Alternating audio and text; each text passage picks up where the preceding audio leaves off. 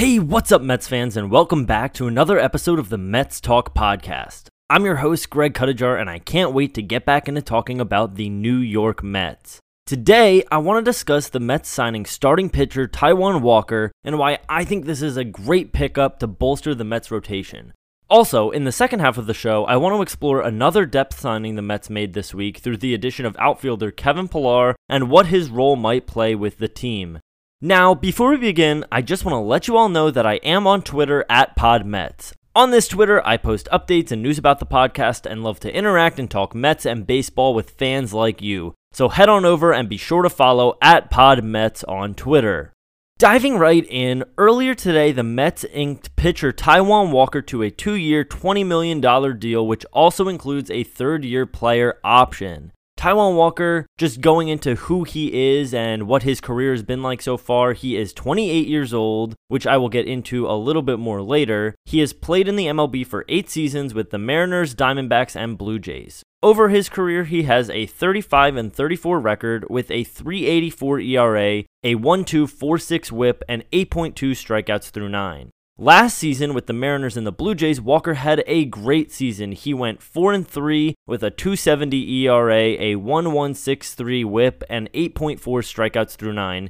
And he also notched 50 strikeouts through 53 and a third innings. So, my thoughts on this signing by the Mets I love this deal, really. I think this was a great pickup by the Mets. Obviously, after missing out with Bauer, the Mets still had a, you know, somewhat of a hole in their rotation.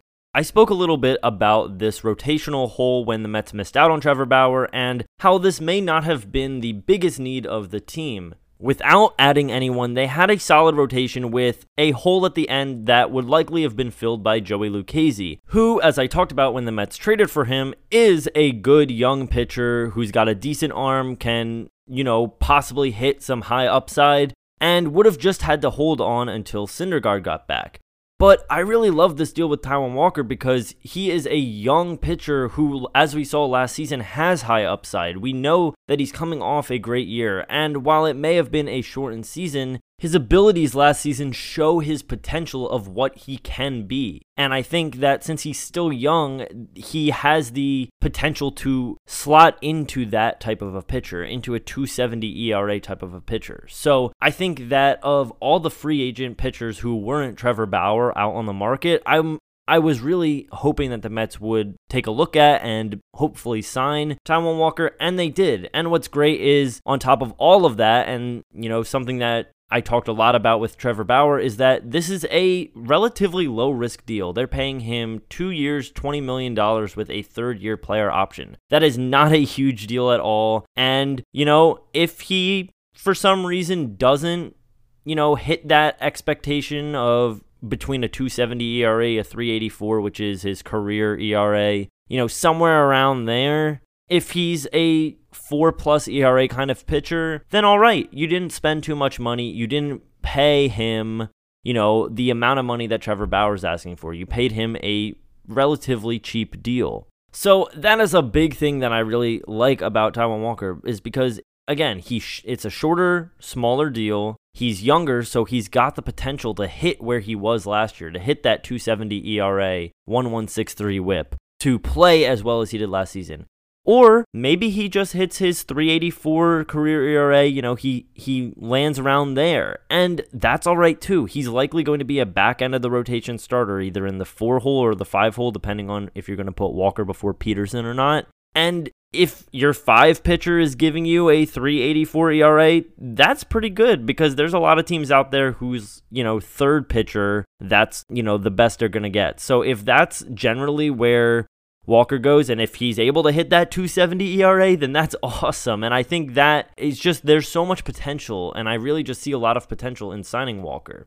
And again, like I, you know, just went over with the deal is if it doesn't pan out, and obviously every single deal has the potential to not work out in the way that you hope. If for some reason it doesn't pan out and he doesn't end up being as great as you know he was last year or even falls behind where he was for his career it's not a big deal. You're not you know, losing a lot or setting you're setting yourself back for next year or the future. So I really like this move. It'll be great to have Walker there until Syndergaard gets back, and then when Syndergaard gets back, maybe the Mets transition to a six arm rotation to help protect guys over this, you know, now transitioning back to a long season after a short season. That could probably be a good move, having six guys in the rotation. I know Luis Rojas in right in the beginning of spring training a few days ago with pitchers and catchers reporting toyed with the idea of an opener. So who knows? Who knows what this will mean once Syndergaard gets back? But either way, the Mets rotation now is a lot more solid than it was yesterday. And additionally, overall,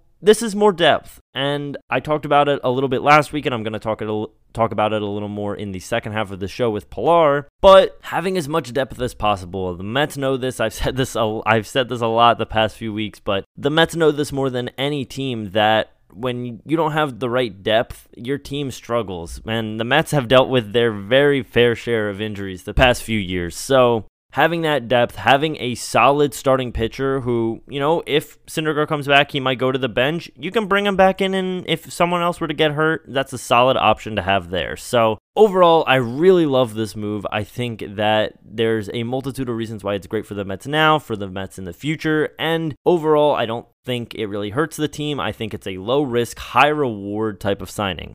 Now, before I get into talking about Kevin Pillar and what his signing means to the Mets, I'm going to take a quick break and then I'm going to be right back.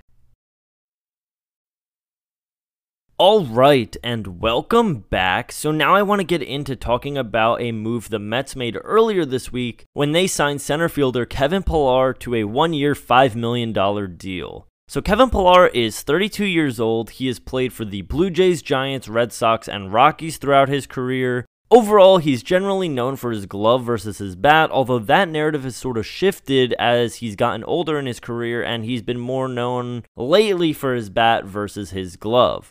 Overall, for his career, he's hit 262, 299, 408 for a 707 OPS. Last season was his best at the plate, hitting 288, 336, 462 for a 798 OPS with 6 home runs. And he also has a little bit of speed as well, which has led to 88 stolen bases in his career, with 5 coming last season. Switching over to his defense in the outfield, he has a 990 fielding percentage with 35 total fielding runs above average and 56 defensive runs saved. However, as I touched on earlier, the past few seasons his numbers have declined a little bit.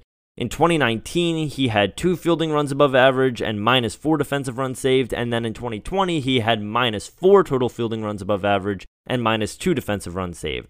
So overall, his fielding is sort of on the decline. So, my thoughts on this signing it was definitely surprising to see the Mets make this move, especially after they signed Albert Almora Jr. last week to be their sort of Juan Lagares backup center fielder type of guy. However, I do think this is another solid move in terms of adding depth, which we've really seen the Mets do the past few weeks. Because, you know, as I was saying, he's less about his glove, more about his bat, but he's still, he can be a solid player that you slot in late in the games who you know, may not be the best defender, but definitely is solid in the field. And he's pretty good at the plate as well, especially against lefties. So, other factors in this is that Almora has, Almora Jr. has an option left, a minor league option left which adds to the flexibility of the bench the Mets have. They might be sending Almora down if they want to have more hitting on the bench, as I talked about last week. Almora is less of a bat guy, more of a glove guy, while Pillar is generally shifting from glove to bat, but he's still good on defense. So,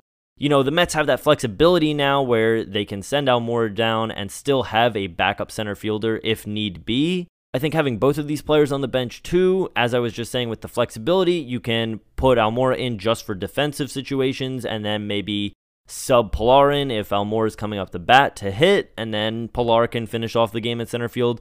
So I really like this move because of the depth and the flexibility it gives the Mets, but I think this move in combination with the other moves the Mets have made as of late, including the Almora Jr. move, the Villar move, I think these are important to look at because they show that the Mets are building a bench of players who honestly could be starters on other teams. And these players who have been starters at times in their career, and with Villar and Pillar, start players who were starters last season. So I think with the Mets, what they're doing is they're adding players who are fully capable of coming into games and really you know, playing at a high level. They're not players who maybe in are coming up from the minor leagues, don't have too much major league experience, or players who are career bench players and again don't really have too much experience when they get into the field.